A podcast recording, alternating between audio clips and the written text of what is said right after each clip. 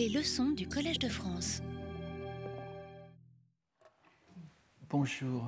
Euh, avant de commencer, je vais faire une annonce que je répéterai à la fin du cours, mais je le dis d'abord pour ne pas l'oublier à la fin du cours, comme je me connais. Euh, la semaine prochaine, je ne ferai pas cours. Comme je dois aller aux États-Unis, je pars demain pour faire une conférence. Je reviendrai dimanche et je n'ai pas du tout le temps de préparer. Donc, le, cours du, 5, du 5 mars est reporté au 12, au 12 mars, pas? Si bien que le dernier cours de l'année ne sera pas le 2 avril, mais le 9 avril. Je le répéterai à la fin. Donc la semaine prochaine, euh, je ne serai pas là. Je, je prie de m'excuser, mais c'était physiquement impossible de préparer deux conférences à la fois. Bien, alors cette semaine, nous abordons les, poèmes des dieux, les poèmes sur les dieux du Senzaishu, le Jingika, n'est-ce pas, de, cette anthologie. Nous avons, vu, nous avons vu la semaine dernière la préface de cette anthologie millénaire, Senzaishu, préface écrite par le grand poète et théoricien de la poésie, Fujiwara Shunzei. Vous ne voyez pas les guillemets que j'ai mis à théoricien, évidemment, c'est peut-être un, peu exagéré, mais euh, il a quand même euh, euh, fait ce texte important. Nous avons pu en rapprocher certains passages de cette préface du fameux essai sur le style poétique, le Korai Fu Teisho, qu'il aurait écrit, lui, Shunzei, dix ans plus tard. Donc l'anthologie millénaire présentée à la cour en 1187, 1188, on trouve les deux dates, et le Korai Fu Teisho, qui a eu deux recensions, dont la première date de 1197, la seconde de 1201.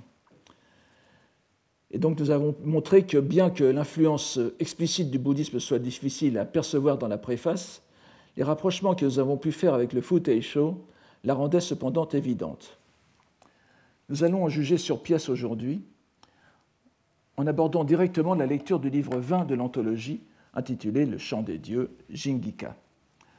À ce propos, je voudrais vous signaler euh, quelqu'un qui a fait pratiquement le thème de ce cours, de ce euh, du cours d'aujourd'hui il, il, y a trois ans maintenant, Madame ou Mademoiselle Christina Olinik, Poems of the, Gods of the Heaven and the Earth, an annotated translation of the Jingika Book of the Senzaishu. C'est un mémoire de maîtrise de 2010 euh, fait à l'Université de Massachusetts sous la direction d'un grand spécialiste de, qui sort un livre en ce moment, M. Miller, Stephen Miller, qui est consacré justement à la bouddhisation de la poésie japonaise. Vous voyez que c'est un thème qui est en train de prendre de, l'ampleur. Donc, euh, et Madame Olinik a aussi euh, fait une sorte de, recension des poèmes sur les dieux précédant le Senzaishu, un peu ce que nous avons fait euh, au, dans le cours de cette année. Bien évidemment, nous n'avons pas du tout les mêmes positions, le point de vue est différent, et euh, Madame euh, Olinik a continué ses recherches par ailleurs dans une, dans une orientation qui n'est pas la nôtre, dont vous, connaissez le point de départ, qui est entièrement centré sur la philologie opérative, euh, en quelque sorte.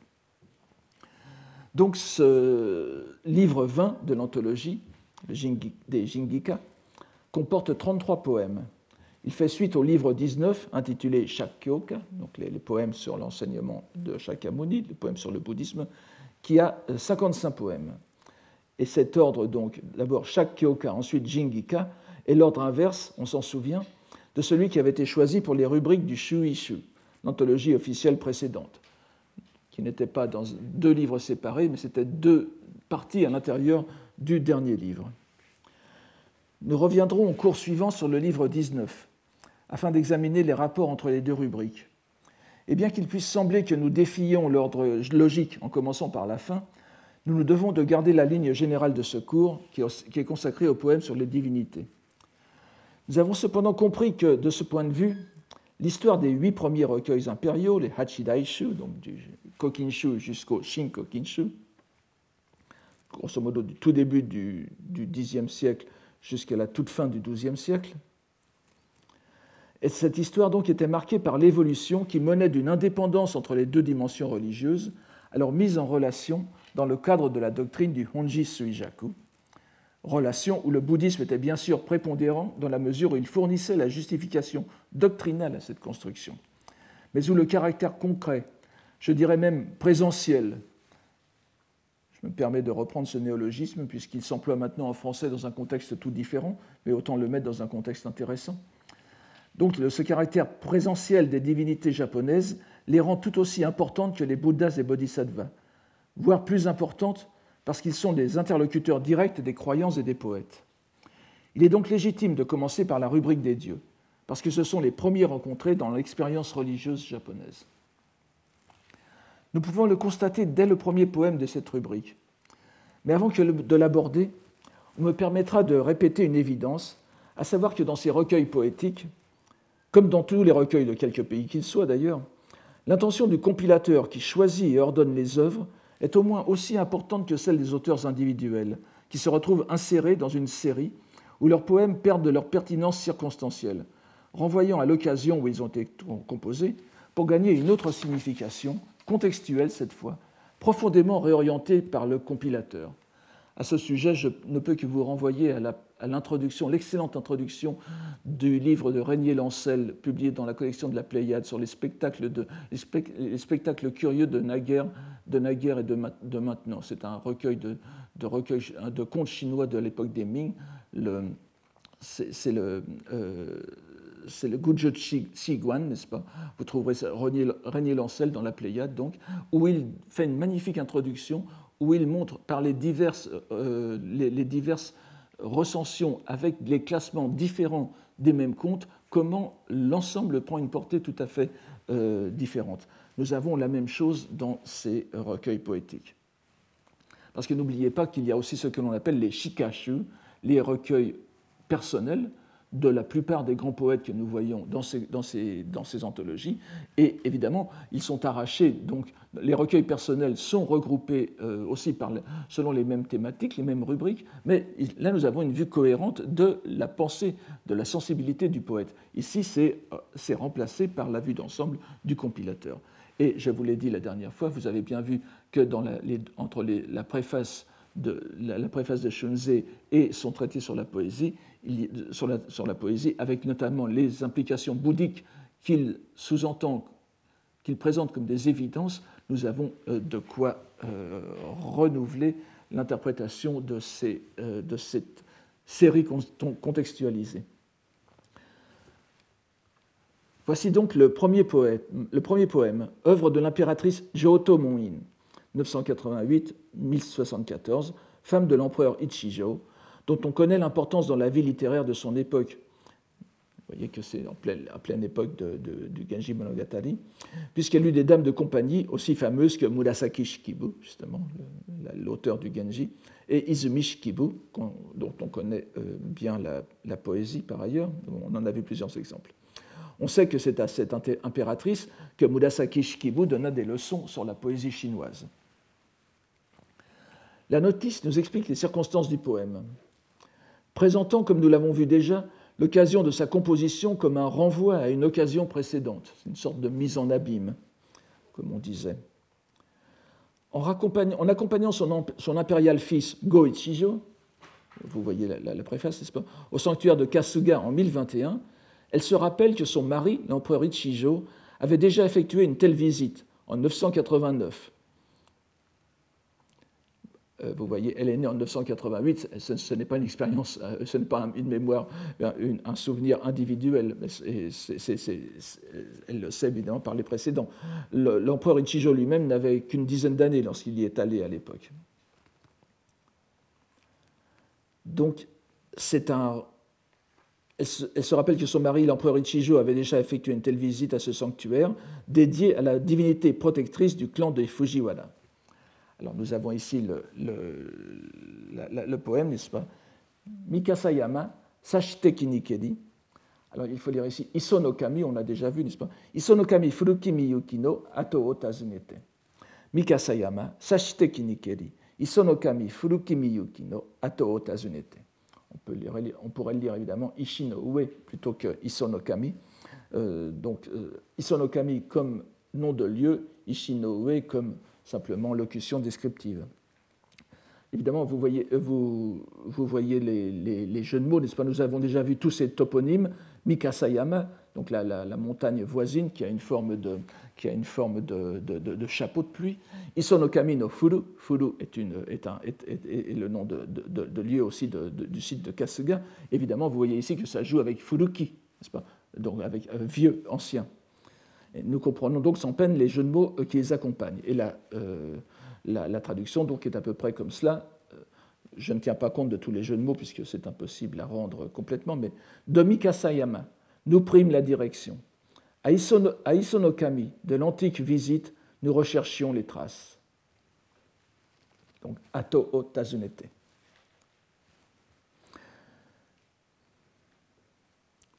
Ce qui est important ici, et ce qui est mis en relief par le compilateur par la première place accordée au poème dans cette rubrique des dieux, c'est le premier poème, n'est-ce pas?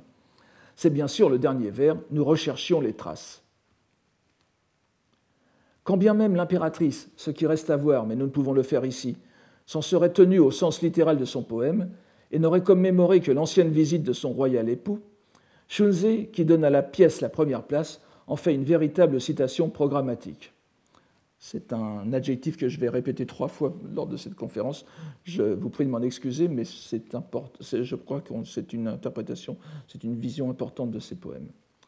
Au lieu, nous l'avons dit, du syncrétisme shinto-bouddhique, le sanctuaire de Kasuga avait pour divinité principale le Kasuga Gongen, l'émanation de Kasuga, appellation proprement bouddhique, se rattachant directement à l'idée du Honji Suijaku. Le Gongen était donc bien une trace descendue. L'auguste visite, Miyuki, pouvant alors, s'entendre comme de la descente des entités bouddhiques qui sont la base de l'émanation de Kasuga. À Kasuga, il y a Kannon, Yakushin Jizo, etc., selon les, niveaux.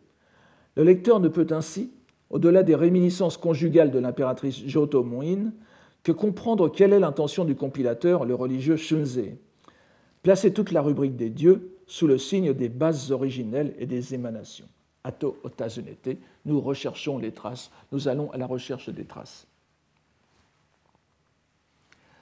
Le poème suivant, de Fujiwara no Tsunesuke, vous avez les caractères, les deux derniers caractères, 1003-1081, fut fait, nous dit la notice, en Chogen Hachinen, donc en 1035, d'après le commentateur, lorsque les participants de la faction de gauche d'une joute poétique organisée par le régent Yorimichi se rendirent au sanctuaire de Sumiyoshi, l'un des sanctuaires consacrés, nous l'avons dit, aux dieux de la poésie pour célébrer leur victoire. Dans les Utaawase, comme vous avez encore maintenant à la télévision japonaise la, veille du Nouvel An, n'est-ce pas, le Kohakugassen, vous avez toujours deux, deux clans qui s'affrontent. Dès qu'il y a concours, il y a affrontement, deux, euh, deux parties. Vous aviez la faction de gauche, Hidariha, et la faction de droite, Migiha. Ici, c'est la faction de gauche qui l'a emporté, et pour fêter cette, euh, pour fêter cette victoire, c'est un peu plus élégant qu'une victoire de rugby, ils vont au sanctuaire de, Yumi, de Sumiyoshi, donc, qui est évidemment le sanctuaire consacré au dieu de la poésie.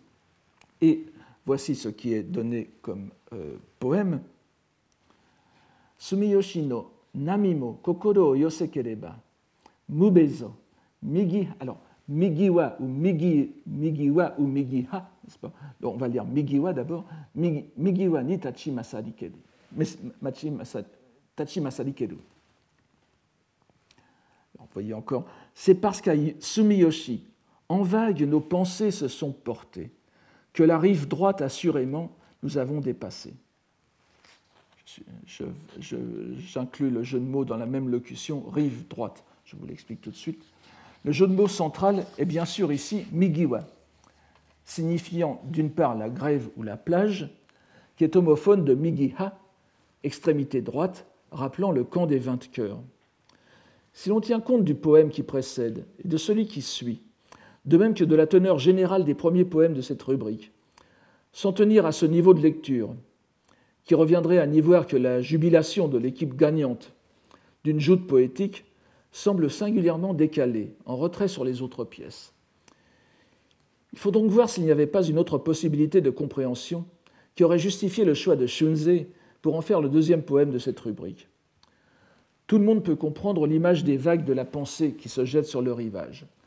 Elle est particulièrement, utilisée dans les poèmes à thème bouddhique, que ce soit pour illustrer l'idée des, pensées incessantes qui empêchent l'esprit d'atteindre la quiétude, qui reviennent en vague justement, ou bien pour signifier la vague de fond qui est la pensée d'éveil, comme dans ce poème de J.N. sur la fameuse, sur la fameuse scène du chapitre 12 d'Aibadatta du Sutra du Lotus, dans laquelle la fille du roi des dragons accède à l'éveil. Et vous savez, euh, vous voyez ici la, citation scripturaire, Umonjo Bodai, n'est-ce pas? Mata Bodai Ojozu Koto Kiku. Donc, d'ailleurs, en l'entendant, je réaliserai l'éveil, ou bien Mata Kikite Bodai Ojo Sen.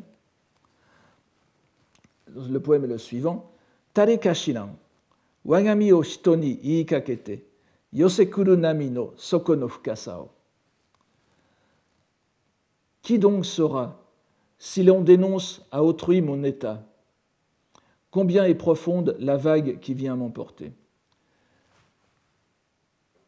Shitoni ikakete, ikaku, c'est dire, annoncer, dénoncer Wagami, n'est-ce pas? Wagami Oshitoni, c'est le fait qu'elle soit femme, n'est-ce pas? Qu'elle soit à la fois dragon et femme, donc, euh, qui est une objection à l'éveil. Vous vous souvenez du sutra du passage du lotus? Donc, mais la vague de fond, ici vous avez vraiment Nami no Soko no Fukasa, euh, qui, vient, euh, qui vient m'emporter. Donc, cette, cette, c'est ici évidemment l'éveil qui est en question. On retrouve le même verbe yoseku, n'est-ce pas, qui rappelle le yosu du présent poème, yoru en japonais moderne, avec nami pour sujet, la vague qui se jette sur le rivage, qui arrive. Nous avions vu il y a quelques jours de cela que le toponyme Sumiyoshi pouvait s'analyser en ces deux composants. Le premier s'interprétant comme le déverbal de sumu, le verbe sumu, qui, qui peut être compris soit comme demeurer en permanence, évoquant donc la pérennité, ou bien comme être pur, se dégager, comme l'eau par exemple, et évoquant alors l'esprit éveillé, délivré des passions. Il y a trop d'exemples de poèmes où sumu et kokoro sont employés ensemble pour que je songe à en donner ici des exemples. Mais nous voyons donc très clairement que sumi, nami, kokoro, yosu s'enchaînent les uns les autres et forment un ensemble. Il est bien évident que cet enchaînement était déjà consciemment mis en valeur par Tsunesuke, mais il faisait alors de la première partie du poème une structure élevée qui faisait seulement résonner de façon d'autant plus humoristique la seconde partie avec le jeu de mots sur Migiwa. Il y avait une sorte de décalage entre le, début et le, Kaminoku et le Shimonoku, la première partie du poème et la seconde. Or, il semble que l'intervention de Shunze ait consisté ici à prendre cette seconde partie dans un tout autre sens, en s'appuyant sur un autre jeu de mots, ou plutôt en prenant Migiwa dans une autre nuance. Car parmi les, homonymes de Migiwa figure aussi le mot Kishi, la rive, dont on connaît le sens bouddhique, la limite qui sépare le monde des passions qui est le nôtre du monde de la délivrance, de l'extinction, qui est appelé aussi Higan, n'est-ce pas? Kano Kishi, Muko no Kishi, la rive opposée, l'autre rive, qui est atteinte grâce à l'éveil. La relation de causalité la relation de causalité qui sépare le poème en deux devient encore plus évidente si l'on prend la seconde partie dans ce second sens. C'est parce qu'à Sumiyoshi, en vague, nos pensées se sont portées que la rive, assurément, nous avons dépassé. Vous voyez que si j'avais donné dès le début cette version, sans rajouter le mot droite, je vous ai traduit par rive droite, tout le monde aurait compris immédiatement le sens bouddhique de ce poème. Shunze n'a pas fait autrement. En le prenant dans le sens qui est somme toute le plus évident, il lui donne une place tout à fait légitime, proclamant la relation entre le sanctuaire shinto de Sumiyoshi et l'obtention de l'éveil, relation comprise dans l'idée de l'originel et du vestigiel, dont le programme est donné par la fin du, premier poème, Ato Otazunete, à la recherche des traces.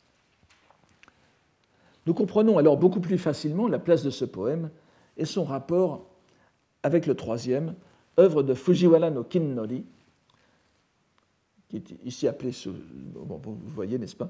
Donc 1103-1160, qui est encore ici appelé de son nom de fonction de Gosanjo Naidaijin, le, le, grand, conseiller, le grand ministre d'Intérieur de euh, Sanjo, dont la notice explique qu'il fut composé au sanctuaire de Shioya, en la province de Ki, avec, vous voyez, écrit avec Kokorozashi, n'est-ce pas? Shihoya, euh, l'un des 99 sanctuaires étapes sur le chemin de Kumano.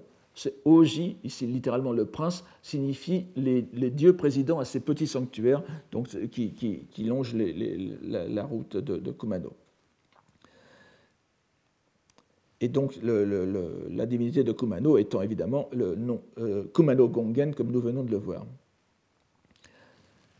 Alors que l'empereur euh, retiré Shirakawa s'y rendait en pèlerinage, on fit à Shioya une offrande poétique dont voici celle de Kinnori. Alors, évidemment, Shioya, comme le nom l'indique, vous voyez que ça veut dire littéralement, quand c'est écrit, euh, ici ce n'est pas écrit avec des caractères, mais euh, dans, le, dans le poème, je vous ai gardé le caractère qui se trouve, le, qui se trouve souvent dans les, les éditions que j'ai pu consulter. Ça veut dire littéralement les cabanes à sel, les, huttes à sel, donc les, fours euh, à, sel, n'est-ce pas? Euh, Bernard Franck l'a très bien décrit dans, son, étude sur le Kawala Noin. Ce sont ces, fours dans lesquels on, mettait de l'eau de mer que l'on faisait chauffer et dont le dépôt, le, dépôt euh, donnait le, sel. Alors ce poème est le suivant. Kumite kanauru kaminareba, shioyani ato taruru narikeri. Omou koto kumite kanauru kaminareba.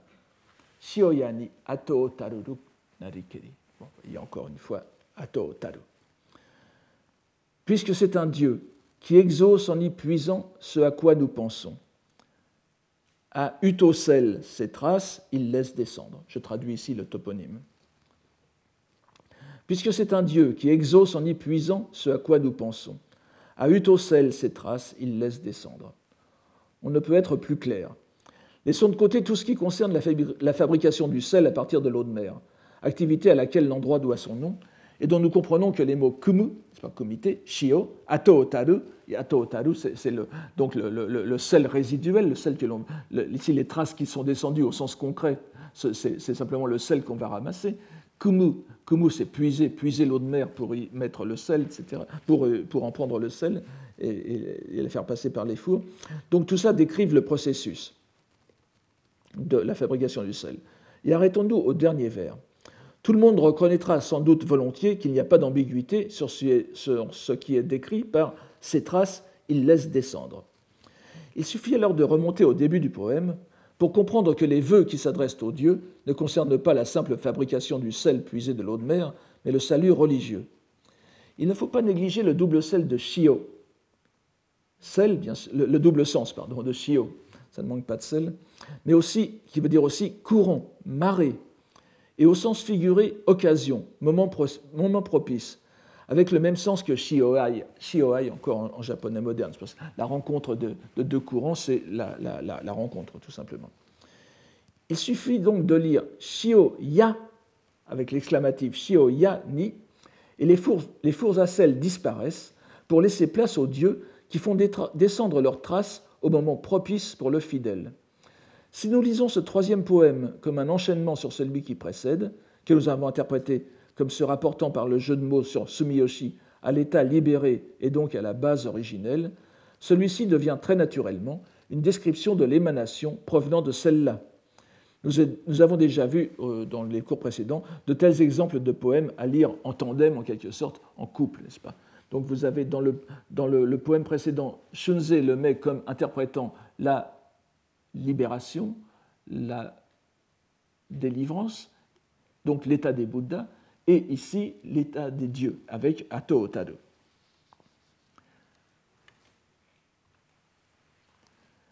Le quatrième poème apparaît alors comme une conclusion de cette, de cette brève série.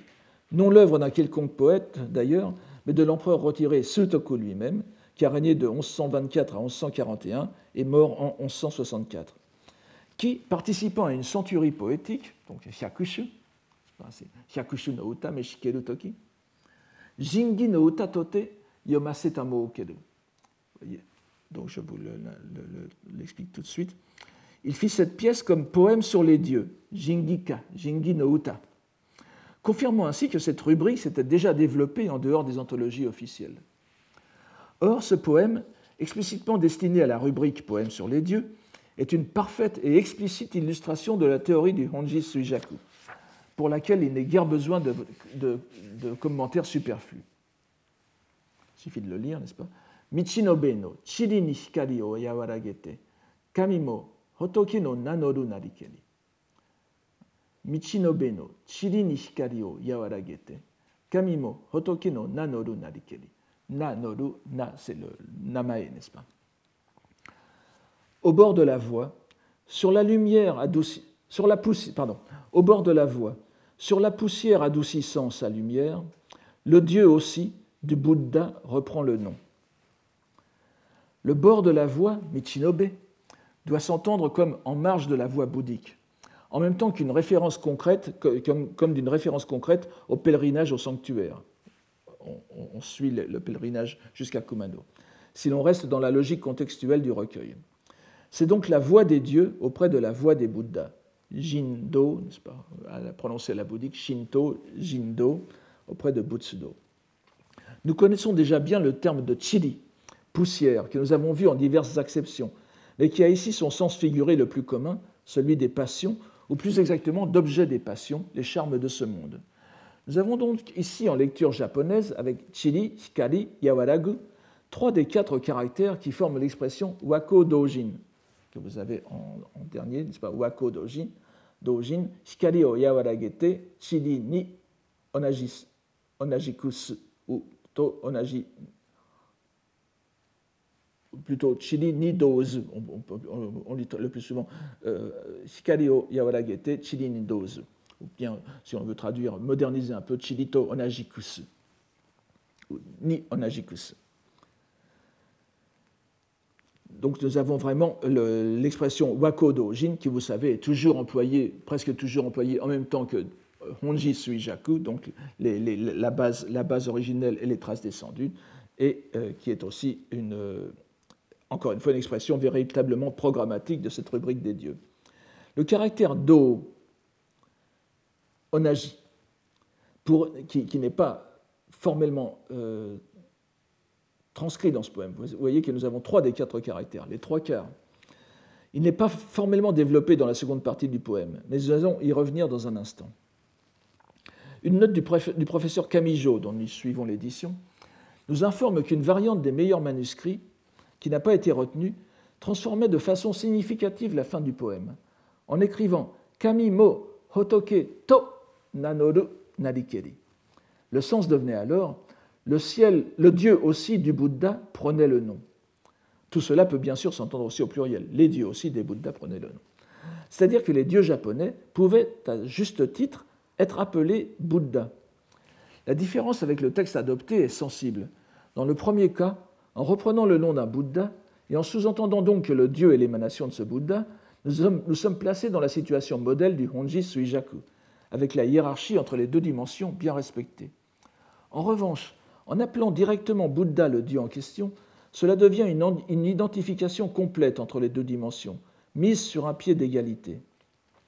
Cela est loin d'être incompatible avec la doctrine bouddhique. Mais le commentaire de M. Kunijo fait état d'une discussion intéressante. En adoptant la lecture moins orthodoxe, donc le To, on est obligé de changer la compréhension de la première partie du poème.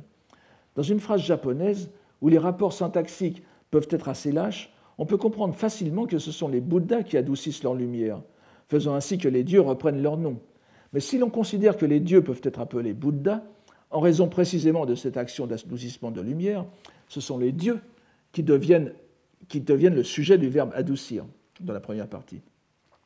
On comprend alors les objections à cette variante qui se présente presque comme une anticipation de l'idée apparue bien plus tard à la fin du XIIIe siècle dans les familles sacerdotales d'Issé et connue sous le nom de Shimpon Butsujaku, Kamiwa Moto, Hotoke Ato. Les dieux sont la base, les Bouddhas l'émanation.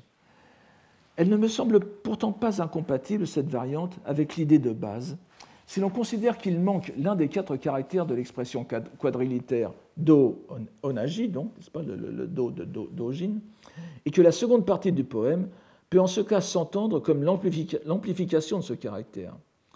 La lecture to serait alors justifiée, et nous n'aurions pas une identification de niveau, ontologique pour ainsi dire, mais une simple reformulation de l'idée d'émanation, une identification hiérarchisée des dieux et des Bouddhas.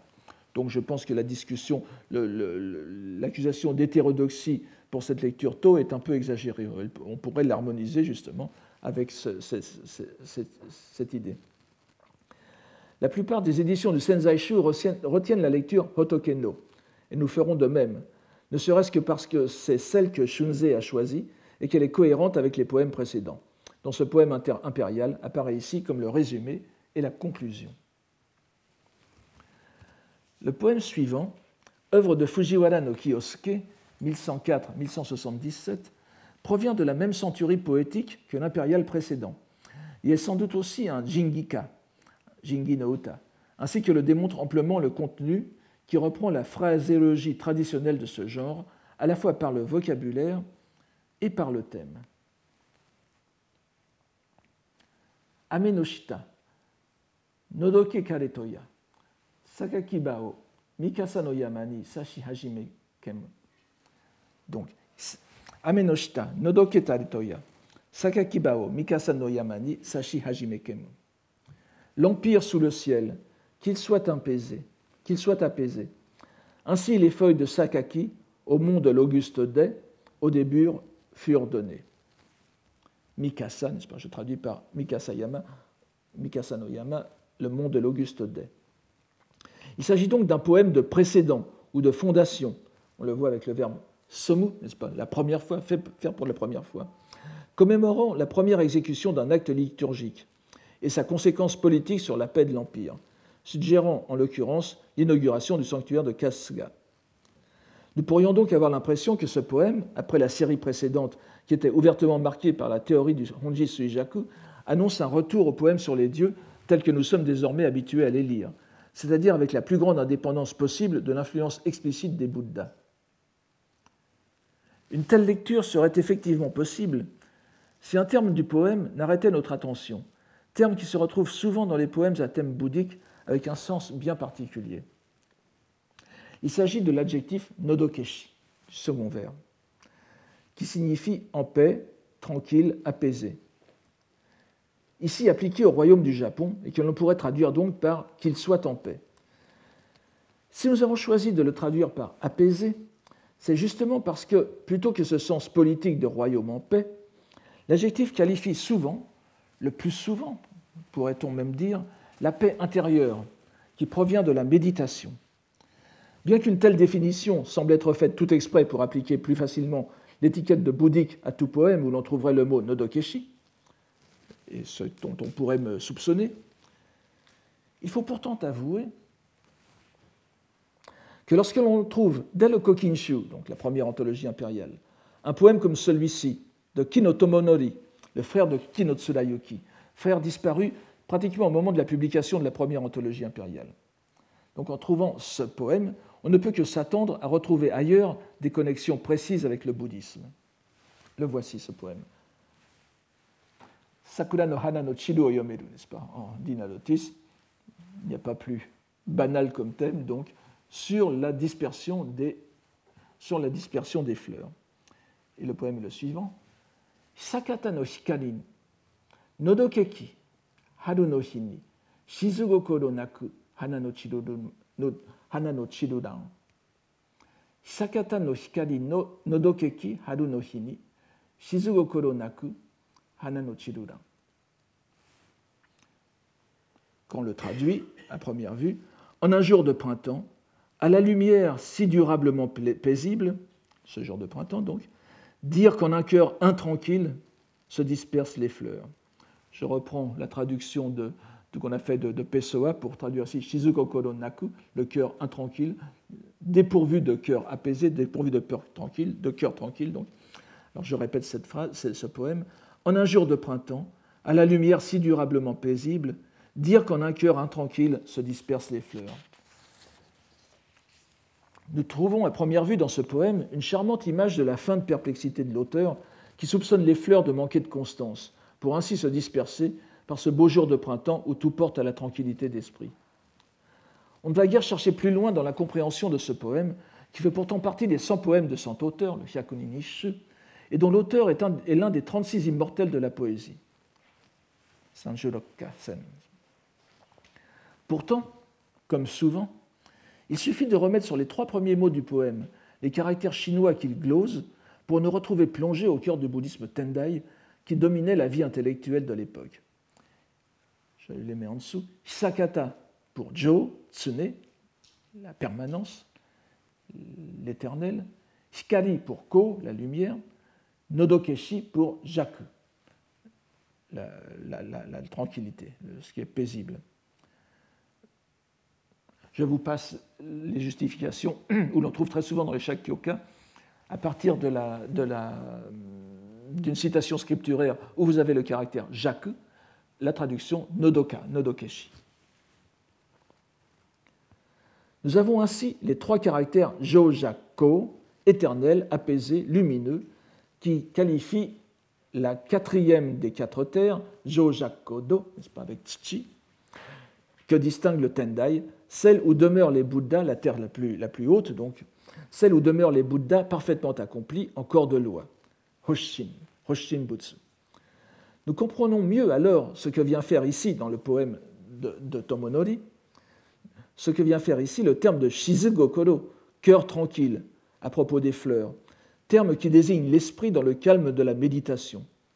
Sous des dehors de description de la nature, Tomonori file une métaphore sur l'esprit dispersé au beau milieu de la terre apaisée, suprême demeure des Bouddhas.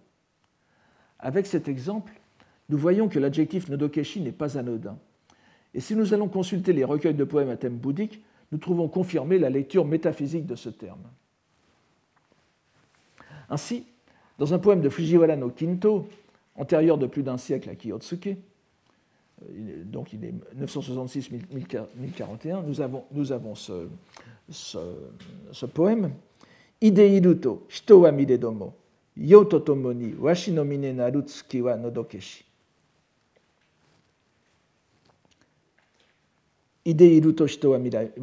Bien que les hommes la voient surgir et disparaître, en même temps que la nuit sur le pic des aigles, la lune demeure en paix. Tsukiwa no Dokeshi.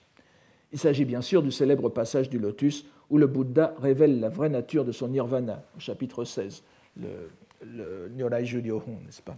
Puisque son nirvana est quasiment éternel. Deux siècles plus tard, Jien, sur le même thème d'ailleurs, Josai Ryojusen, n'est-ce pas? Tsuneni Ryojusen ni Adi, c'est-à-dire qu'il demeure il demeure en permanence sur le mont des aigles, il n'est pas du tout entré dans le nirvana. Le nirvana, euh, cette fois-ci, parce que son nirvana est bien plus, est bien plus ancien, quasiment éternel. Donc, le Jien reprend non pas Nodokeshi, mais un, mot descriptif très proche, le synonyme complet, Nodoka. Pas? Ce poème, Yami no yorumo, shiru mo wakazu, washi no yama, itsumo nodokani, ariake no tsuki. Yami no yorumo, shiru mo wakazu, Washi no yama itsumo no dokani ariake no tsuki. Sans plus distinguer de la nuit noire le jour, sur le mont des aigles, toujours elle est paisible, la lune du matin.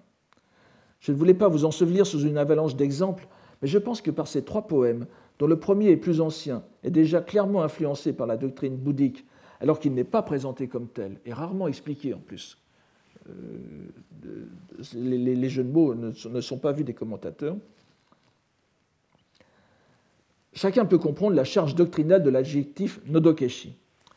Quand bien même on répugnerait à l'admettre, on peut estimer que Shunze, lui, en avait pleinement conscience lorsqu'il inclut ce poème dans sa collection sur les dieux.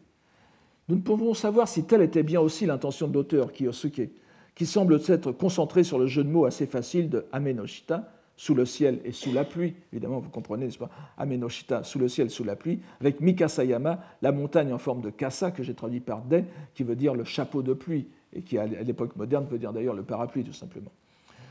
et, le kasa qui entraîne le verbe sasu, qui veut dire évidemment présenter d'une part, mais aussi kasa au sasu, c'est-à-dire se protéger avec un parapluie.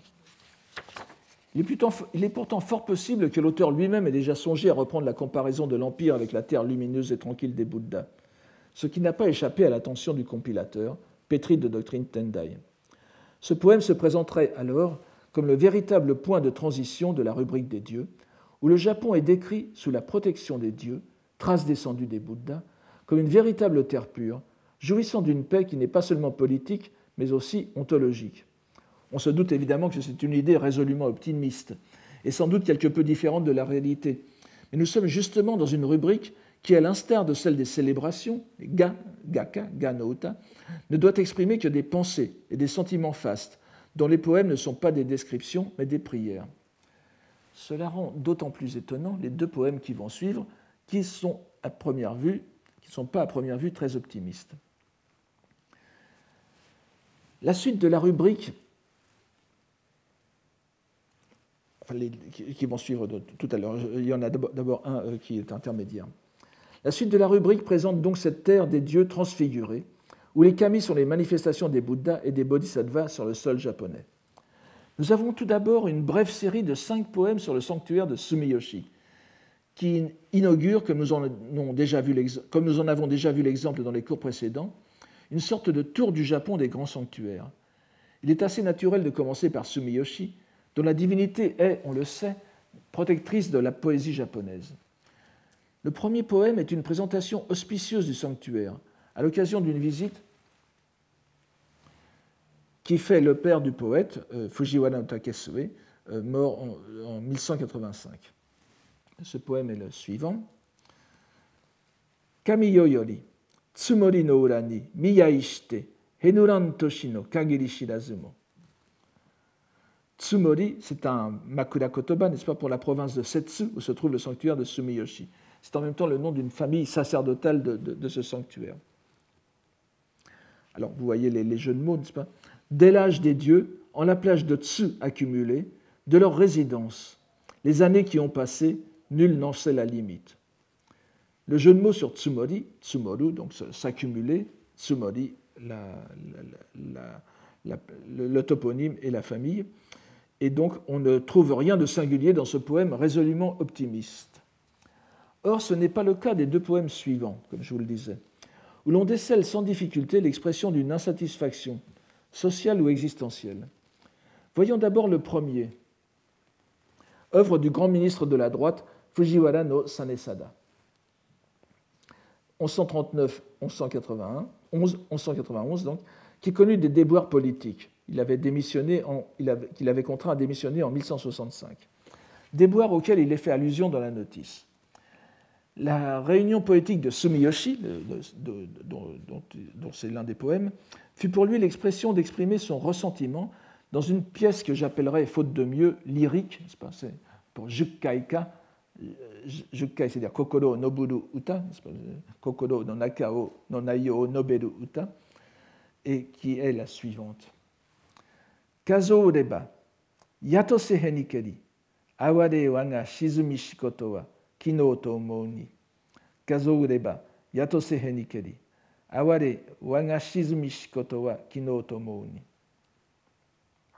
si je les compte, huit années ont passé. Hélas, pour moi, c'est hier, semble-t-il, que j'ai sombré. Shizumu, sombré, euh, c'est presque du français populaire, mais ça veut dire donc couler dans, euh, la hiérarchie, n'est-ce pas? C'est-à-dire qu'il a, donc été euh, évincé, la, démission étant évidemment une démission contrainte. Un post-scriptum que vous voyez ici, Sonogo Shinkan aru ni muso arite, dainagon ni mo kannin shite haberi keru to Un post-scriptum nous dit donc que le poème fit effet sur la divinité. Shinkan, il y a eu un, effet de résonance avec le Dieu. Le Dieu l'a senti.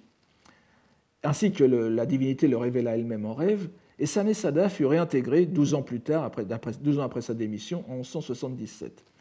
Il est donc compréhensible que ce poème ait été inséré dans la rubrique des dieux pour démontrer l'efficacité du waka, pas le poème lui-même, mais son résultat.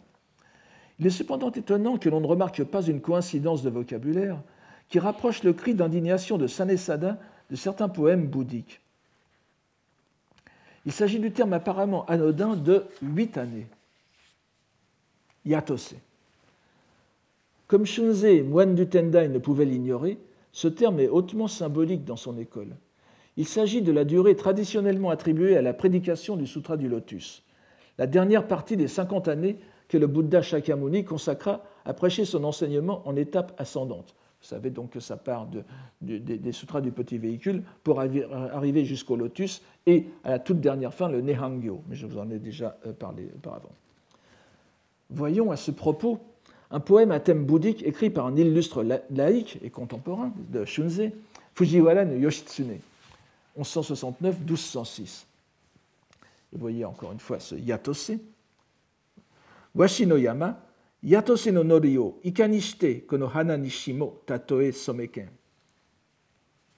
Je traduis très rapidement. Au bon des aigles, la loi de huit années. Pour quelle raison à cette fleur précisément pour la première fois la comparer? Bon, je ne m'étends pas sur le sens, ce qui est important, c'est le yatose ici. Un peu plus tard, nous retrouvons chez Jien la même expression. Je vous le donne ici. Ureshikumo, hotoke no miko no yukaritote, yatose no nori o futatabizo kiku. Yatose no nori o kiku. Quelle allégresse Par la grâce qu'on a d'être enfant de l'éveillé, la loi de huit années, une seconde fois, on entendra. Alors si je vous passe ce contexte scripturéen. Dans les textes non spécifiquement bouddhiques, yatose peut ne signifier qu'une longue période, mais dans un contexte religieux, l'expression fait immanquablement allusion au Sutra du Lotus. Et yatose la loi de huit ans, signifie tout simplement le Sutra du Lotus. Il est impensable qu'un moine comme Shunzei n'ait pas rapproché les deux sens, et n'ait estimé que ce poème fut l'occasion d'insérer un lien avec le bouddhisme au sein de la rubrique des dieux.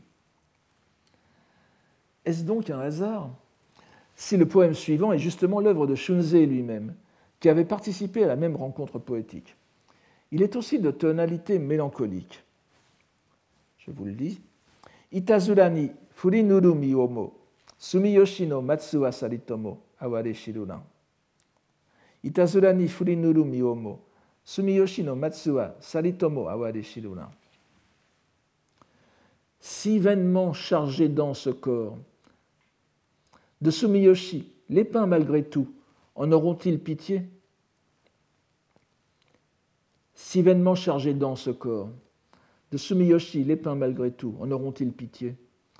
Shunzei reprend l'idée que nous avons déjà vue au cours précédent de la personnification des pins du sanctuaire, qui représente ou incorpore le dieu local. En ce sens, il s'accorde au poème précédent, dont le post-scriptum fait clairement allusion à une réaction du dieu. Il y a aussi un lien de vocabulaire avec le mot aware, commun aux deux pièces, dont nous remarquerons que le premier est d'abord un apitoiement sur soi-même de Sanesada, alors que le second est le mouvement de compassion de la divinité envers le, fidèle. Et il est l'intermédiaire, et le aware donc porte sur Sanesada et son état, et le shinkan adité, n'est-ce pas, la, résonance du Dieu, le, sentiment du Dieu, est lui un aware du Dieu à l'égard de Sanesada. Et ici, évidemment, nous le, sentiment de, commisération est accordé au Dieu par le, poète, par Shunzei. C'est-à-dire que nous, donc le, second est un mouvement de compassion de la divinité envers le fidèle, c'est-à-dire que nous sommes bien dans une dimension bouddhique, comme on peut s'y attendre de la part de Shunzei. La divinité Shinto se voit investie de sentiments bouddhiques de compassion. Le poème suivant est encore dû à Sanesada. Il a été composé lors de la même réunion sur le thème de la lune sur le sanctuaire. Il continue l'idée de personnification de la divinité. Vous voyez une certaine, une certaine communauté de vocabulaire aussi. Furinikeru matsumono iwaba, toitemashi, mukashi mo kakuya sumi no enotsuki. Furinikeru matsumono iwaba, toitemashi, mukashi mo kakuya sumi no enotsuki. Si les pins chargés d'an pouvaient parler, je leur demanderai, était-elle autrefois aussi pure, la lune sur la baie de Sumi? J'ai tiré légèrement les deux derniers vers, vous comprenez pourquoi, je vais y revenir. Nous pouvons rendre le jeu de mots sur Suminoé à la fois comme pur et perdurable, mais nous devons nous arrêter un instant sur la relation qui s'instaure ici. Donc Sumi, je, l'ai pris au sens de euh, pur, n'est-ce pas, ici Euh, la relation qui s'instaure entre les pins et la lune. Alors arrêtons-nous sur la relation entre les pins et la lune au-dessus du sanctuaire. Comme vous le voyez, château Notski, n'est-ce pas?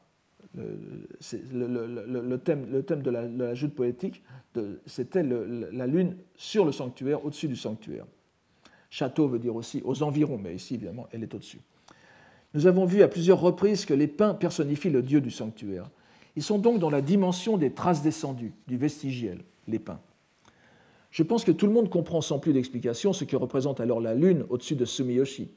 Dans la poésie à thème bouddhique, elle est métaphore de la pensée éveillée au du Bouddha. Donnons, s'il en était besoin, deux euh, poèmes de JN qui ne laissent aucun doute à ce sujet. Le premier est fait sur le passage du lotus où est annoncé l'éveil de Maitreya, Miroku Bosatsu, qui, on le sait, succédera à Shakyamuni. Ce poème est le suivant. Washino Yama Iriyuku no Atoni Mata izubeki minao kikuzo ureshiki. Sur le mont des aigles, quelle joie d'entendre le nom qui surgira sur les traces de la lune allant disparaître. Donc c'est la lune allant disparaître, c'est euh, c'est Shakyamuni, et une, lune une nouvelle lune surgira qui est Miroku. Le Bouddha de l'âge présent est comme la lune qui va disparaître, suivie par une autre lune. Voyons encore ce poème, fait sur le même passage scripturaire que le poème d'Izumi que nous connaissons bien à présent, puisque je l'ai cité plusieurs fois, n'est-ce pas? Jumyo, Jumyo Omyo, Kuraki Yori Kuraki ni Iru, euh, De l'obscurité allant dans l'obscurité, allant de ténèbres en ténèbres. Ce poème est le suivant. Tanobubeshi, Yami Yori Yamini Utsurutomo, Kageni Kakesou, Tsukimo Idenaba je demande parce que je ne peux pas, je ne peux pas euh, euh, le faire à chaque fois, mais retenez bien tous ces mots. Ureshikumo, euh, kage ici aussi, nous allons revoir tout cela bientôt. Ce sont des mots dont vous voyez qui sont très chargés de, sens bouddhique. Alors voici ce que nous dit Jien. Ayons confiance, même si nous passons de ténèbres en ténèbres, puisque la lune a surgi pour nous ombrer de lumière. Il est donc évident pour tous les lecteurs de l'époque que l'image suscitée par le poème de Sanesada dépasse de beaucoup la vignette esthétisante. Renforcée par le double sens du déverbal soumis, demeurant pérenne et pure, la lune est ici plus que jamais métaphore du Bouddha. Elle est la base originelle dont le pain de Sumiyoshi, personnification du Dieu, est l'émanation, la trace descendue. Le paysage éclairé par la lune brillant sur le sanctuaire n'est autre que la mise en image du Honji Suijaku. Le thème de la lune est repris par le poème suivant, dû à un moine du XIIe siècle du nom de Shun'e, qui fut très actif dans les réseaux poétiques de l'époque. Ici encore, il faut lire cette pièce à la lumière de la précédente pour qu'elle prenne tout son sens, même si c'est très probablement celui que son auteur avait voulu lui donner. Sumiyoshi, Sumiyoshi no Matsu Yuki no Hima yorimo, Tsuki saenureba, Shimo okikeri. Sumiyoshi no Matsu no Yuki no Hima yorimo tsuki sae nureba shimo wa okikeri. À Sumiyoshi, aux interstices aussi, des pins qui se rencontrent, pâle et froid de la lune en verglas se pose.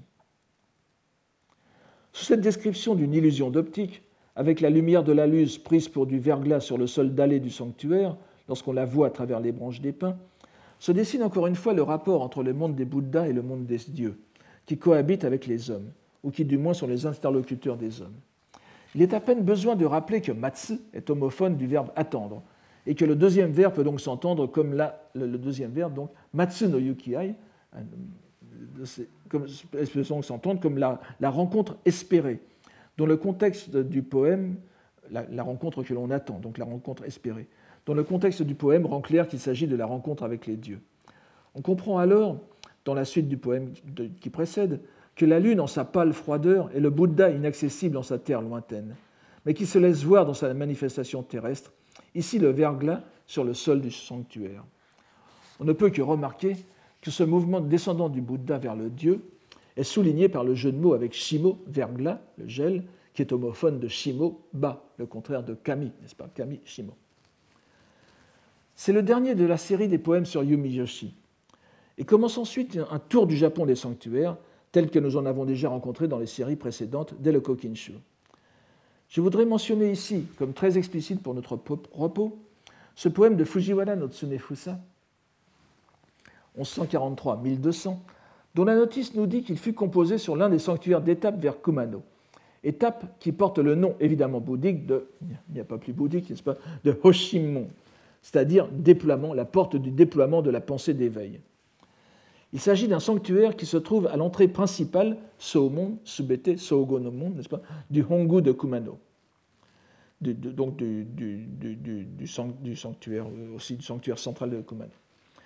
Il est, évidemment, programmatique, troisième occurrence, encore une fois, d'appeler de ce terme bouddhique univoque, il n'y a pas d'autre euh, interprétation, l'entrée dans l'enceinte de l'un des plus grands sanctuaires shinto. Et le poète ne manque pas d'en user. Je ne, vous rappelle pas ici évidemment le rôle de Kumano dans, ce, dans cette pratique euh, que l'on appelle le Shugendo, n'est-ce pas, les, les, ascètes des montagnes, très bien étudiés par Hartmut Rotermund. Ce sont donc des, pèlerins bouddhiques, des ascètes bouddhiques, mais qui ont euh, des euh, relations particulières avec les, grands lieux Shinto en même temps. Et Kumano Gongen est l'un des protecteurs de ce, de, du, Shugendo. Alors, le, le poème de Tsunefusa est ici Ureshikumo, vous voyez le Ureshikumo qu'on a déjà vu. Ureshikumo, kami no chikai o shirube nite, kokoro o okosu kado ni irinuru. Ureshikumo, kami no chikai o shirube nite, kokoro o okosu kado ni irinuru. Quelle allégresse, je traduis, quelle allégresse. Avec pour guide le serment du Dieu, je pénètre en la porte qui élèvera mon cœur. Je suis obligé de traduire ainsi pénétrer en la porte plutôt que passer par la porte, vous verrez pourquoi. Tout est bouddhiste dans ce poème, à commencer par l'expression de liesse du premier vers, qui se trouve trop souvent dans les Shakyoka pour que j'en donne des exemples. Je rappelle seulement que cet adjectif fait écho au verbe kangi, kangi yuyaku des sutras, exulter d'allégresse, qui ponctue régulièrement les sutras pour décrire la joie des auditeurs à entendre les enseignements du Bouddha et signalant ainsi la nouveauté de l'enseignement en question. De même, le terme de chikai, serment qui est écrit en caractère ici, synonyme de chigiri, qui dans les poèmes d'amour signifie aussi le serment d'amour, rappelle évidemment les vœux des Bouddhas et des Bodhisattvas de sauver les êtres en établissant les expédients qui leur sont appropriés. En voici un, par exemple, une occurrence, chez Jien, à propos du serment d'Avalokiteshvara, Kannon, Bosatsu, d'apparaître une variété de manifestations selon les besoins de, de, l'être à sauver. Misoji amari, mitsu, misoji mitsu no chikai no urishiki wa samazama ni naru sugata narikeri. Misoji amari mitsu, n'est-ce pas Sanjusan, vous voyez, Sanjusan kanon. Des 30 et encore, 3, et encore 3 serments, donc des 33 serments. Des 30 et encore 3 serments ce qui fait l'allégresse, c'est la variété des formes et apparences. On retrouve la proximité de l'adjectif ureshi et de la commémoration du serment. Qu'est-ce ici que ce serment? C'est bien sûr le vœu qu'a fait la divinité, Gongen de Kumano, de sauver les êtres qui s'en remettront à lui. Mais ce salut se fait dans le cadre du bouddhisme, ainsi que le rappelle le mot shirube, guide, terme constamment appliqué au Bouddha dans les Shakyoka. Par exemple, celui que je vous donne ici, n'est-ce pas? Miya Majiya, Madoi Madowazu, Yuki Yukazu, Omoi Shirukoso, Shirube Narikere.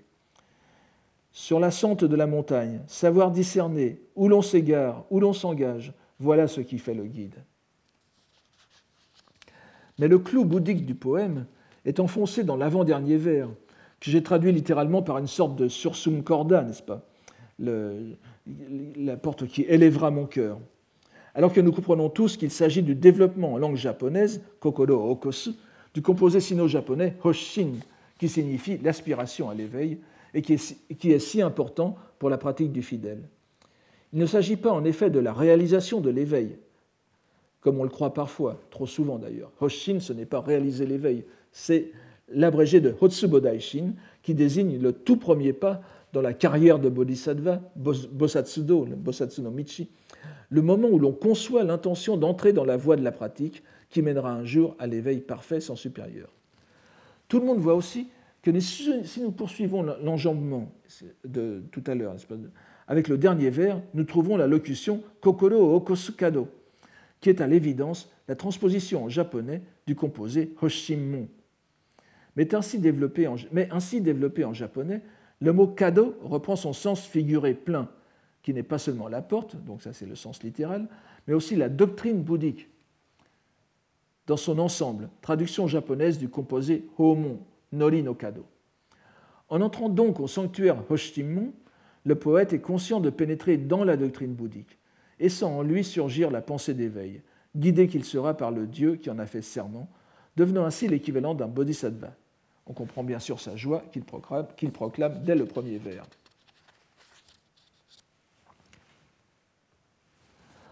On peut s'attendre à ce que dans ce recueil compilé par un religieux versé dans la doctrine, les poèmes écrits par d'autres religieux qui ont été choisis aient une importance particulière du point de vue du contenu et de la, relation shinto-bouddhique. Il ne faut pas manquer l'occasion de mentionner le principal d'entre eux, Jien, 1155-1225, qui a neuf poèmes retenus par Shunzei dans ce recueil, dont un dans la rubrique des Shakkyoka et un dans la rubrique des dieux. Son poème, présenté ici comme un jukkaika, encore une fois poème lyrique, qui exprime des sentiments, porte presque naturellement, voudrais-je dire, sur le sanctuaire de Hiyoshi, le grand sanctuaire du, du n'est-ce pas, donc de, la, relation entre le bouddhisme du Tendai et le Shinto euh, de Hiyoshi. Donc ce, poème est, le suivant. Hiyoshi no kage wa Okuyama no Shiba no toma demo Sazarameya wa Wangatanomu Hiyoshi no kage wa Okuyama no Shiba no toma demo Sazarameya wa Je vous le traduis ainsi. J'ai foi en lui et le reflet de Hiyoshi au fond des monts, jusqu'à ma porte de branchage, comment ne brillerait-il pas? La porte de branchage est bien évidemment allusion à la vie érémitique, Shibanoto. Vous souvenez Matsunoto, Matsunoto Bosso, etc. Nous avons vu la dernière fois Matsunoto Bosso pour aussi la porte de pain, la porte de, branche de pain qui est celle de, l'ermite, du moine. Donc c'est allusion à la vie érémitique, au moins monastique, que mène Jien. Il se peut qu'il évoque seulement d'ailleurs sa résidence en monastère, et pas spécialement dans la solitude. Kage, terme que nous rencontrons souvent en poésie, nous l'avons déjà vu tout à l'heure aussi, je vais demander de de le garder en mémoire, désigne la lumière indirecte, le reflet. Donc ça peut être l'ombre ou le reflet, mais c'est toujours, c'est jamais la lumière directement du soleil. Quand c'est hinokage, ça ne veut pas dire la lumière du soleil, ça veut dire l'ombre du soleil, n'est-ce pas? Alors que tsukinokage veut dire la lumière de la lune. Donc c'est ce caractère de, lumière indirecte qui est primordiale dans ce terme. Donc la lumière de ce Bouddha, reflétée indirectement par le Dieu, finira par aller au plus profond des montagnes frapper son ermitage. Le mot japonais Shiba s'écrit le plus souvent dans cette acception avec le caractère chinois sai que vous avez ici, rokusai. C'est euh, Shikano, Shikano Shiba, évidemment on ne peut pas lire Shiba dans ce cas-là, mais c'est le même caractère. Et tout indique que Jien s'inspire ici d'un poème chinois fort connu de Wang Wei, Oi, de la dynastie des Tang. Et vous voyez en effet la même image dans ce poème de, Wang Wei. Kuzan shito mizu, tada jingo no hibiku o kikunomi, hanke shinrin nirite, mata terasu seitai no ue. Donc je peux traduire comme cela. Personne à voir dans la montagne déserte. On entend seulement l'écho de gens qui parlent.